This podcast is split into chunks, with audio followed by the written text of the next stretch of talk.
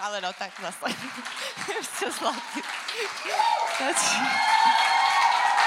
Berči, ďakujem za ten úvod. Ja som tu uh, sama, ako vidíte, uh, zatiaľ, vlastne aj tu budem potom sama, pretože Michal tu dnes není. On tu není. To ste si asi všimli. Strašne by tu chcel byť, ale je v Anglicku, pretože tam mal nejaké povinnosti, ktoré už mal dlho v pláne, takže tu dnes nemôže byť, takže tu nebudeme stať takto vedľa seba. Ale vďaka 21. storočiu a technologickým vymoženostiam ho aj tak uvidíme dnes, ale uvidíme ho na tejto obrazovke, takže ja len uvediem video, v ktorom vlastne on bude hovoriť nejakú časť toho slova, ktoré máme spolu pripravené, pretože ako manželia sme si to spolu pripravili. Takže ja sa na to teším, dúfam, že aj vy. Určite si píšte poznámky a potom budem pokračovať ďalej. Takže, jak sa páči. Michal. Ahoj, zdravím vás. Když se na tohleto video koukáte, tak se nacházím v Londýně, kde mám povinnosti. A říká se, že inovace vždycky vznikají, když jsou nějaká omezení, tak já doufám, že si tu dnešní inovaci aspoň trošku užijete, protože dneska na vás budu mluvit z videa, tak jak Kamča už před chvílí řekla. A dneska budeme pokračovat v naší sérii o pravdě a vezmeme to trochu z jiného konce. Dvakrát jsme mluvili o tom, jak moc je pravda důležitá. Mluvili jsme o tom, že je důležité, jak se na ní díváme, Mluvili jsme o tom, jaká je boží pravda, jak moc je součástí toho, kým Bůh je. A mluvili jsme taky o tom minule, že boží pravda má moc nás osvobodit. A dneska se podíváme na to, že existuje oblast v životě, kde pravda není tou nejdůležitější hodnotou a kde nemůže být tím jediným, na čem stojíme. A možná už tušíte, že ta oblast, o které mluvím, je oblast mezilidských vztahů. Že v mezilidských vztazích nejde o to vždycky mít pravdu. A já jsem moc rád, že o tom dneska budeme mluvit společně s Kamčou, protože tyhle věci se hodně týkají manželství a hodně se týkají přátelství. A pro ty z vás, který v manželství nejste, tak si myslím, že je skvělý slyšet tyhle věci už teď, protože za prvý tyhle věci platí pro každý blízký a přátelský vztah a za druhý se vám jednou, až budete ve vztahu, hrozně moc budou hodit. A s Kamšou jsme se docela dlouho, se vám musím přiznat, bránili mluvit o manželství, až uh, o něm mluvíme. A upřímně vám říkám, že naše manželství s Kamčou je něco, na čem musíme intenzivně pracovat, protože jsme hodně jiní a máme úplně jiný styl komunikace. Oba dva jsme docela silní osobnosti a rádi máme pravdu. Ale pravda jako hodnota sama o sobě je ve vztahu strašně málo, protože my často uplatňujeme na druhého člověka a málo ji uplatňujeme na sebe. A náš pohled na pravdu je často hodně sobecký. Vidíme realitu tak, jak ji chceme vidět, vidíme sebe, jak se chceme vidět, vidíme situace kolem nás a ty si často vyhodnocujeme v náš prospěch a člověka vedle nás taky často vidíme tak, jak ho chceme vidět. A naše vnímání reality a pravdy ve vztazích je často zředěný nějakýma věcma, našima emocema, naší sobeckostí. Takže ta pravda o mojí pravdě, to vám řeknu rovnou, ten název toho kázání, je, že pravda o mojí pravdě je, že moje pravda je často emotivní a hrozně sobecká. Takže pravda sama o sobě ve vztazích nestačí, protože s ní často neumíme poctivě pracovat. Ale víte co? Ani Bůh si ve vztahu k nám nevystačí pouze s pravdou. Protože kdyby se Bůh na nás díval pouze skrze pravdu, tak bychom se nikdo k němu nemohli přiblížit. Protože pravda je, že důsledek každý naší chyby, každého našeho hříchu by musela být smrt. Apoštol Jan říká o Ježíšovi toto. Je to hrozně klíčový verš. Jan 1.14. A slovo se stalo tělem a přebývalo mezi námi. Spatřili jsme jeho slávu, slávu, jako má od, otce jednorozený syn, plný milosti a pravdy. A milost vychází z lásky. Když chcete být k někomu milostivý a prokazovat mu milost, tak ho musíte mít rádi. A Bible v určitým ohledu klade pravdu pod lásku, klade lásku nad pravdu. V první korinským, v knize, kterou napsal apoštol Pavel ve 13. kapitole v druhém verši se píše, a jsou to strašně známý verše, které se často čtou na svatbách, a tak se píše, kdybych rozuměl všem tajemstvím a obsáhl všechno poznání, kdybych měl tak velkou víru, že bych přenášel hory, ale neměl bych lásku, nejsem nic. Kdybych měl poznání, ale neměl bych lásku, tak nemám nic. Pravda hodně souvisí s poznáním. Můžeme mít všechno poznání, všechny informace, můžeme znát plnou pravdu, ale pokud nemáme lásku, tak Bible říká, že nejsme nic. Ve vztazích musí být pravda vyvažovaná láskou. A my, když jsme přemýšleli nad tím, jak tohle kázání pojmout, tak jsme si položili otázku, co přinese do mezilidských vztahů to, když k pravdě přidáme milost a lásku. Kde se to pozná, když nebudeme jenom bojovat o naši pravdu, ale vyvážíme pravdu láskou. A dali jsme dohromady čtyři hodnoty s Kamčou, o kterých se píše v Bibli a které jsou klíčové pro zdravé vztahy a zdravá manželství. A pokusíme se vám trochu ukázat na nás, jak se s tím pereme. A uvidíte, že nám to ne vždycky jde, ale že to je dlouhodobý proces, ve kterém je potřeba se posouvat po jednotlivých krocích. První věc, kterou na sobě budete pozorovat, pokud vyvážíte své vidění reality láskou, je ochota se měnit. Toho se týkala první věta, o které si pamatuju, že jí Kamče řekla o tom, jak bych chtěla, aby naše manželství vypadalo. Vůbec si už nepamatuju, kde jsme seděli, nepamatuju si, jestli to bylo ráno nebo večer, ale pamatuju si tu větu, jak kdyby to bylo včera. Kamče řekla, chci, abychom byli vždycky v našem vztahu měnitelní, abychom zůstali měnitelní. A to mě v tu chvíli přimrazilo k židli, protože jsem měl pocit, že přesně trefila střed terče a trefila ho dřív, než jsem ho trefil já. A tohle si snažíme od té doby v manželství držet. A ještě jsme nedovolili, že bychom oba dva řešili věc, u které jsme oba dva dlouhodobě odmítli ustoupit a domluvit se. Odmítli jsme udělat kompromis. A jak jsem říkal, že jsme hodně rozdílní, tak to samozřejmě vede ke konfliktům, k nepochopením, někdy k hádkám. A oba dva jsme taky s Kamčou cholerici, takže to se taky podepisuje někdy na naší komunikaci. A někdy, když se pohádáme, tak pak jeden z nás přijde, vysvětl, vysvětlujeme si to.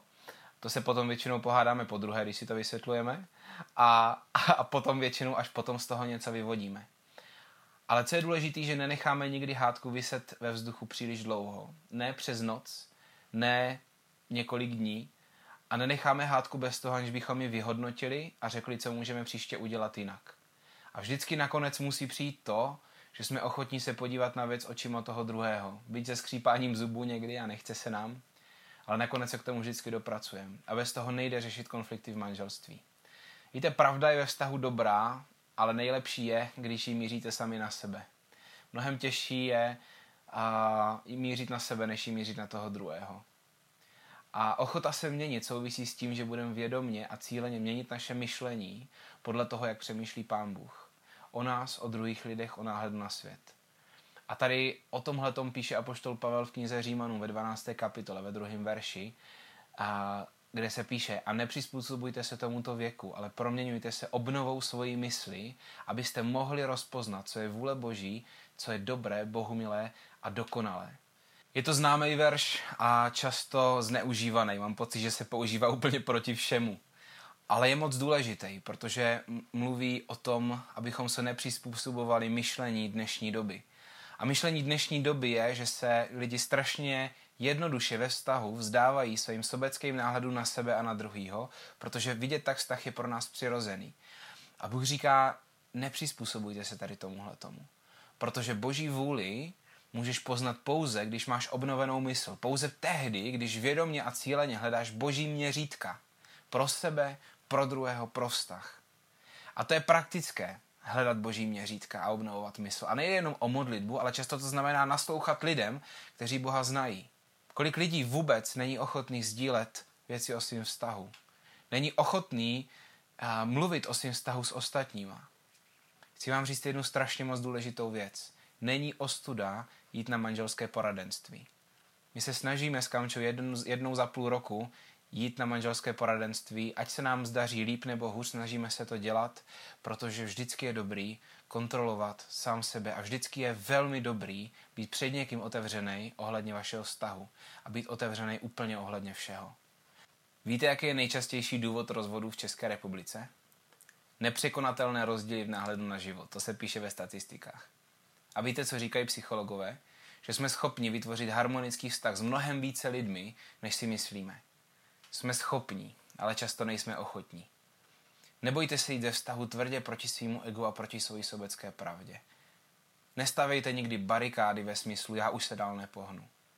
A pokud používáte pravdu, tak zkuste, zkusme ji mířit především sami na sebe. A můj druhý bod dneska bude bezpodmínečné přijetí. Bezpodmínečné přijetí zní hrozně hezky, že? Ale je to něco, co sami nemáme jak zvládnout, protože to není v našem lidském DNA. Tohle se potřebujeme učit od Boha. A není to vždycky jednoduchý, protože každý z nás má v sobě zranění z minulosti, máme v sobě deformace z rodiny. A na začátku vztahu to člověk někdy překlené zamilovaností, ale u nás Kamču to tak nebylo. Možná vás to překvapí, ale my jsme se moc s Kamčou nebrali ze zamilovanosti. Nás spojovalo mnohem víc naše společné poslání od Boha. A náš první rok manželství nebyl vůbec jednoduchý a upřímně to bylo dost kvůli mně. A oba dva jsme do manželství stoupili z úplně jiného rodinného prostředí, radikálně odlišného. A já jsem do manželství vstupoval s pokaženým pohledem na ženství a na ženy a nevážil jsem si kamči tak, jak bych měl. První rok jsme neměli zdravou komunikaci, neměli jsme zdravý nastavení postoju, ani zdravě intimní život. A museli jsme manželství začít budovat reálně, bez nějaké velké zamilovanosti, ale prostě, protože jsme se rozhodli jeden se dát druhýmu na celý život. A chtěli jsme být spolu a rozhodli jsme se proto dělat, co budeme moct. Víte, naše doba je úplně šílená v oblasti přijetí, protože nás učí, že si vždycky a ve všem můžeme vybrat přesně to, co, co nám pasuje, co nám vyhovuje. Ale ve vztazích to tak nefunguje. Takže zdravý manželství to neznamená bezproblémový manželství. Zdravý manželství znamená vztah, kde dokážeme společně překonávat výzvy. Naše společnost a vliv pornografie, vliv sociálních sítí, vliv médií nás vede k tomu hodnotit druhého člověka podle našich šílených měřítek a mít nerealistické očekávání od druhých, které jsou často jenom v naší hlavě a nejdou splnit. Muži mají často nerealistické očekávání od žen v oblasti jejich vzhledu, protože v tomhle tom chlapi deformují reklamy, sociální sítě, porno, kde si každý může pustit toho, co ho zrovna zrušuje. A to je strašně nebezpečný, protože to je bestie, kterou nejde nakrmit. To očekávání nemá konec, není to řešitelný. A ženy zase mají nerealistické očekávání od emočního propojení s mužem. To vím od Aha. Ten chlapí musí vždycky ve všem rozumět, vědět, jak se cítím. A to, co vím od sebe, vím, že takový chlap a, na zemi asi není. Znova zopakuju, že člověk je schopný vytvořit harmonický pár s mnohem více lidmi, než si myslí. Co říká Bible o přijetí druhého? Římanům 15, 7. Proto přijmejte jeden druhého, tak jako Ježíš přijal vás. Jak Bůh přijal každýho z nás? Přijal nás úplně bez podmínek. To je nejlepší základ pro to, jak se učit přijímat druhého člověka. Že zažijem boží odpuštění, boží lásku. O ženě, která Ježíšovi vyklopila na nohu strašně, drahý, o, o strašně drahou voňavku, tak Ježíš řekl, komu se málo odpouští, málo miluje. Komu se hodně odpouští, hodně miluje. Pokud víte, že vám Bůh odpustil, je jednodušší přijímat druhý. Kdyby si Bůh kladl podmínky, tak jsme všichni v háji. Představte si, že by Bůh přišel za mnou a řekl by, Michal, já nemám moc zájem o to, abys byl můj syn, protože za prvý si přibral, za druhý máš moc velký nos a za třetí jsi velký sobec. A měl by pravdu. a byl bych v háji. Dosaďte si tam svoje věci. Kdyby si pán Bůh kladl podmínky, kde bychom byli. Ale Bůh nás přijal bez podmínek a pokud s ním máš osobní vztah, tak máš všechno, co potřebuješ, aby ses učil přijímat bez podmínek i ty, druhý lidi. A hlavně toho člověka, co je ti nejblíž. Ať je to tvůj nejlepší přítel, nebo je to tvůj partner. Tyhle principy platí jak pro přátelství, tak pro manželství. To je ode mě všechno. Já se s váma loučím a předávám slovo svojí úžasné ženě. Taky prosím pěkně znova přivítejte. Je to tvoje kamče. Už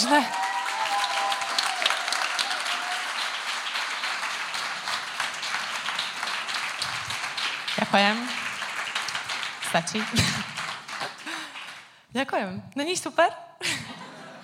On je úplne skvelý a fakt, ja sa od neho tak hrozne veľa učím. Neviem, jak vy, ktorí sem chodíte tie nedele už dlhšie, ale on vie fakt, ja to volám, že breakdown, neviem, jak sa to povie česky, ale vie tak zjednodušiť tak komplikované veci, že aj keď sme tvorili túto tému zrovna, tak mne ako žene proste napadlo asi trilión myšlienok, ktoré som nevedela nejak uchopiť, ak sme si sadli, tak zrazu to bolo 1, 2, 3, 4 proste.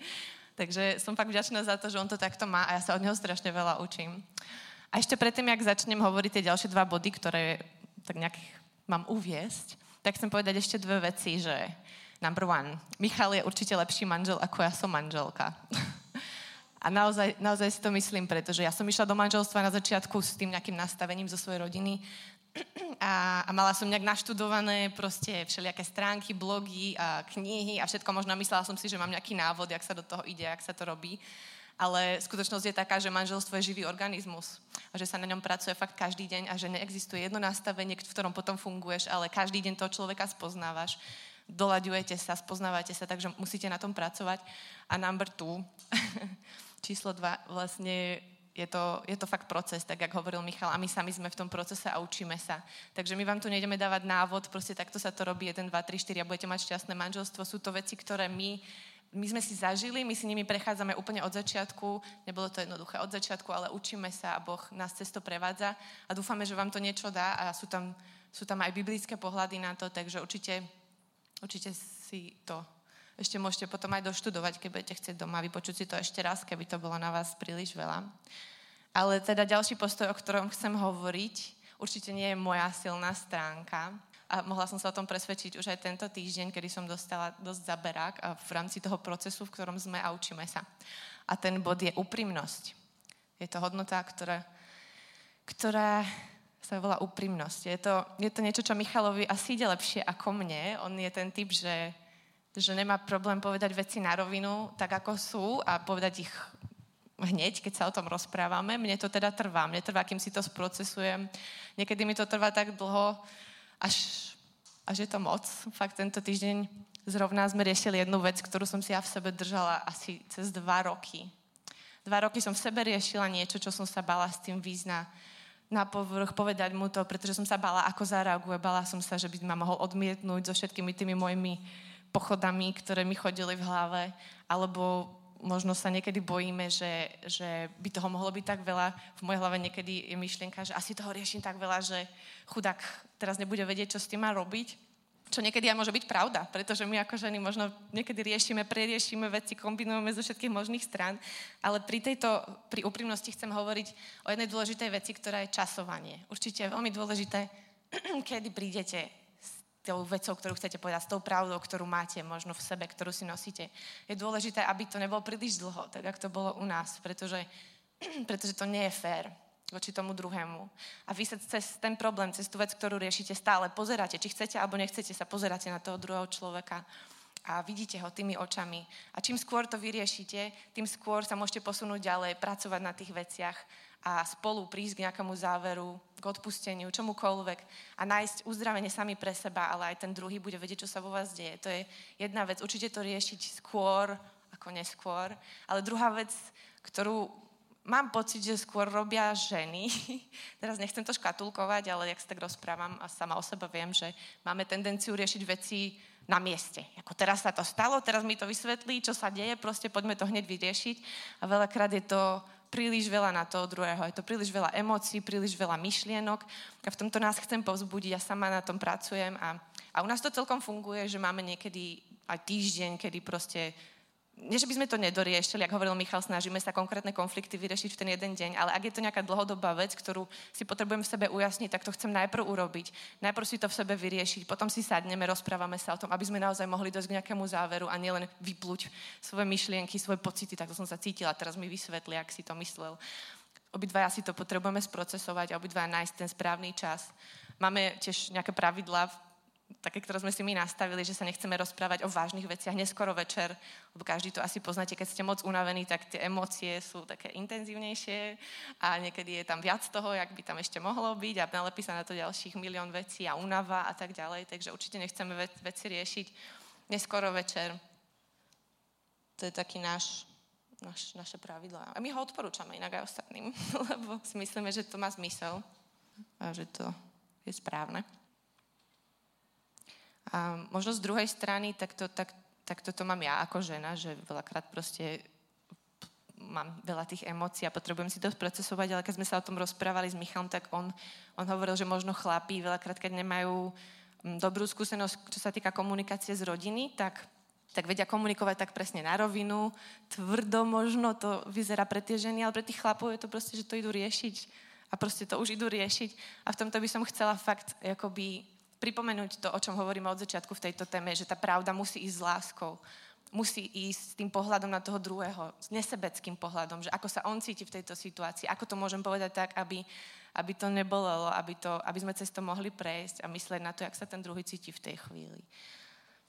A pravdivosť a láska sa musia spájať, musia sa spájať, musia aj spolu v dobrej komunikácii.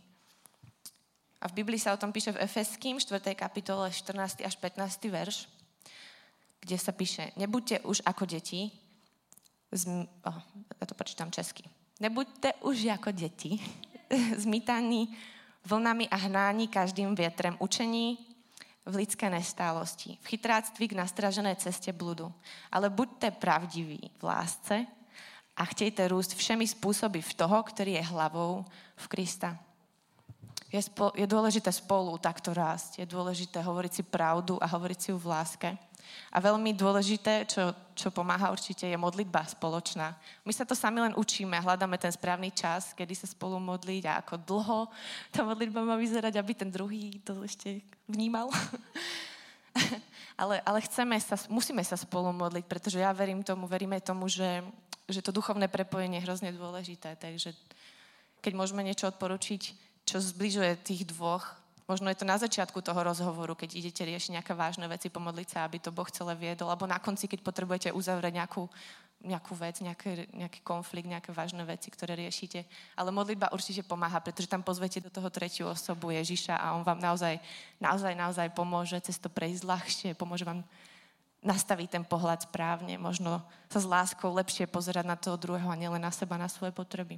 A ďalšia, teda posledná hodnota, o ktorej chcem hovoriť, je obetavosť. Obetavosť. Bam. to je veľká vec. Obetavosť vôbec nie je jednoduchá. Obetavosť znamená robiť veci, ktoré sú nad rámec minima, nad rámec toho, čo sa očakáva odo mňa.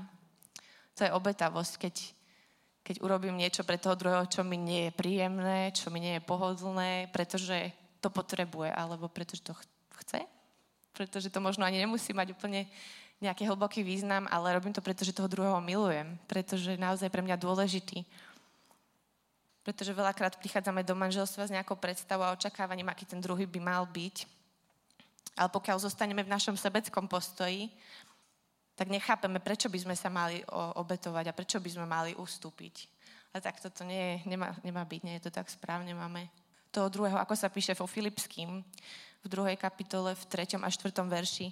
V ničem sa nedajte ovládať tižádosti ani ješitnosti, nibrž v pokoře pokladejte jeden druhého za přednějšího než sebe. Každý ať má na mysli to, co slouží druhým a nejen jemu. To je silné, že? Ale ja viem, že Ježiš bol v tomto pre nás úplne, úplne najlepším príkladom. On išiel, aby dal svoj život, on obetoval všetko, čo mal. A toto nám dal ako príklad, ako máme žiť pre druhých ľudí, že máme obetovať seba, máme vedieť, mať ten postoj. To ani nie je tak o tých skutkoch, o tých veciach, ktoré robíme, ako o tom postoji, že mi naozaj na tom druhom záleží a robím to preto, že nie ja som teraz dôležitý, a ty si teraz dôležitejší. A s Michalom to máme tak nejak inak, ako vo všetkom ostatnom asi. Sme v tom rozdielni. Možno pre Michala teda z toho, čo mi on hovoril. pre neho možno nie je to gentlemanstvo alebo takéto vychádzanie zo svojej komfortnej zóny úplne jednoduché. A možno je, to, možno je to preto, že vyrastal v úžasnej rodine, kde maminka naozaj sa o neho starala. On hovoril, že vlastne asi nemusel sa nejak moc snažiť a mal to, mal to jednoduchšie, pretože má úžasnú mamku, ktorá sa starala o celú rodinu. A ja taká úplne asi nie som a chcela by som byť a chcela by som sa viac na ňu podobať, ale v našej, v našej rodine to funguje inak. Ja som vyrastala v rodine, ktorá tak nejak je veľká a všetci sú tak so všetkými nejak prepojení, každý sa, veľa sa spolu stretávajú, až, až do takej miery, že mám pocit, že niekedy akoby žijú životy tých druhých ľudí, že sú tak zapojení v tých životoch, že chcú pomáhať, chcú sa rozdávať až, až tak, že teda vo mne to spôsobilo to, že som chcela, aby každému bolo vyhované, aby každý mal, čo potrebuje, čo chce, až na toľko, že ja som sa v tom necítila pohodlne, čo určite nie je správne. Je to druhý extrém toho, keď niekto sa nechce obetovať. Myslím si, že toto je práve druhý extrém, keď sa obetuješ toľko, že už sám nevieš, čo, čo je tvoje, čo je tvoje, čo ty chceš, čo potrebuješ a nedostávaš to, čo potrebuješ. Takže toto je, toto je to, z čoho my vychádzame, tak, jak, taký, aký sme. Ale, ale presne vtedy, vtedy, keď sa snažíme každému vyhovieť, alebo keď sa snažíme to robiť z toho postoja, že aby bol každý spokojný, tak môžeme zamieňať obetavosť za úkoly, za úlohy, za skutky. Že to robíme len preto, aby bol spokojný, len preto, lebo by som mal, len preto, že to je správne. Ale kyslá tvár a ten, ten postoj toho, že to robím, aby si bol spokojný, v manželstve určite ničomu neprospeje a určite vás k sebe nepriblíži žiť vzťah na rovine skutkov je fakt nebezpečné. Takisto vymáhanie na silu od toho druhého, aby bol obetavý, aby sa snažil, je nebezpečné. Je to, je to postoj toho presne, že ja chcem, ty to musíš pre mňa urobiť. Obetavosť je o postoji a nie o výkone. Ide o spoločné hľadanie dobrého pre toho druhého a spoločné nadobúdanie potenciálu, do ktorého nás Boh stvoril, pretože každý z nás je nejak stvorený a spolu môžeme hľadať to dobre pre toho druhého, pozbudzovať sa v tom, aby sme rástli aj ako manželstvo a verím tomu, že toto sa dá aplikovať fakt aj do iných vzťahov. Keď máte priateľov, keď máte rodičov, môžete navzájom zo seba robiť lepších ľudí, môžete navzájom sa povzbudzovať, môžete tomu druhému vytvárať priestor na to, aby bol lepší človek. A verím tomu, že sú v živote aj, aj obdobia, kedy ten jeden možno to nemá také ľahké a potrebuje, aby ten druhý za ňo potiahol nejaké obdobie. Ako maminka veľakrát môžem mať pocit, že toho robím strašne veľa v domácnosti a že tie deti tak nejak vysia na mne. A, a mám pocit možno, že Michal by mal viacej pomáhať a veľakrát to robí a ja sa snažím to fakt vidieť, pretože je, akoby som v tom celé dni. Ale naozaj sú obdobia, kedy ten druhý človek potrebuje, aby zatiahol za ňo chvíľu ten jeden, alebo možno duchovne potrebuje, aby, aby ho povzbudil, aby za ním stál.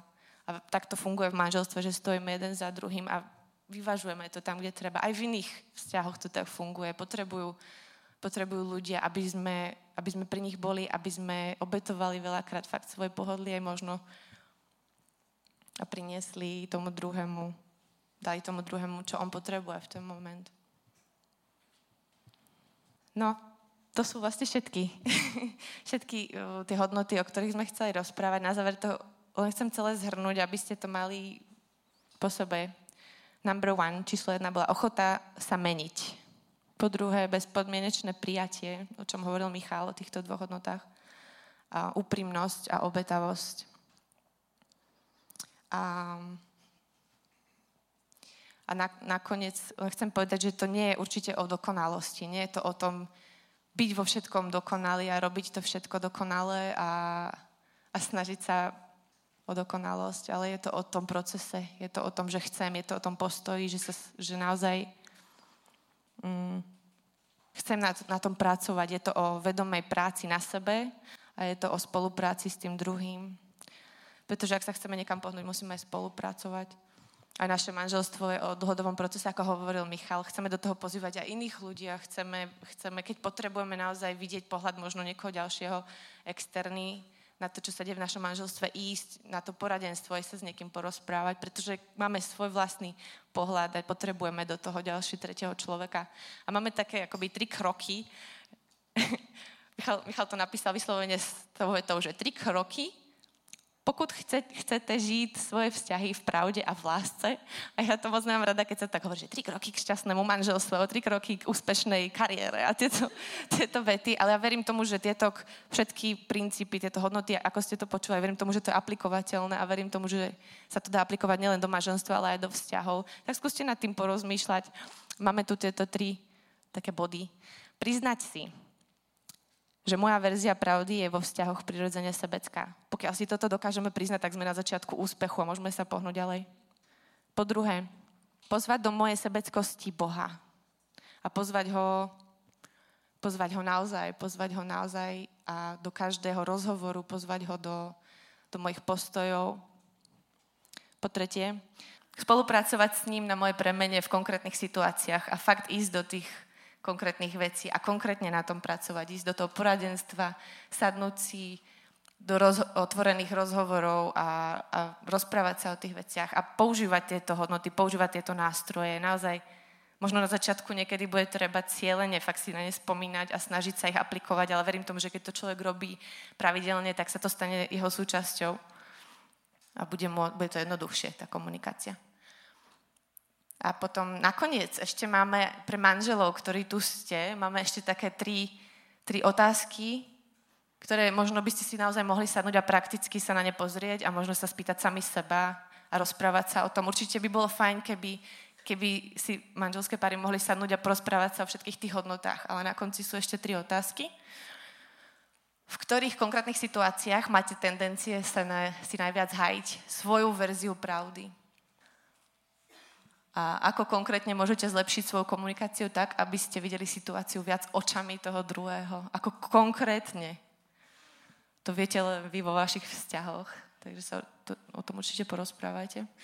A ako konkrétne môžete Boha pozvať do vašej komunikácie? Či sú to spoločné modlitby pravidelné, rande. Ja viem, že keď má niekto deti, tak to je ťažká téma, ale to je fakt o tom, každý si nájde čas, keď chce, takže určite to odporúčam a poradenstvo je to isté. Na to treba mysleť, treba cieľene na týchto veciach pracovať.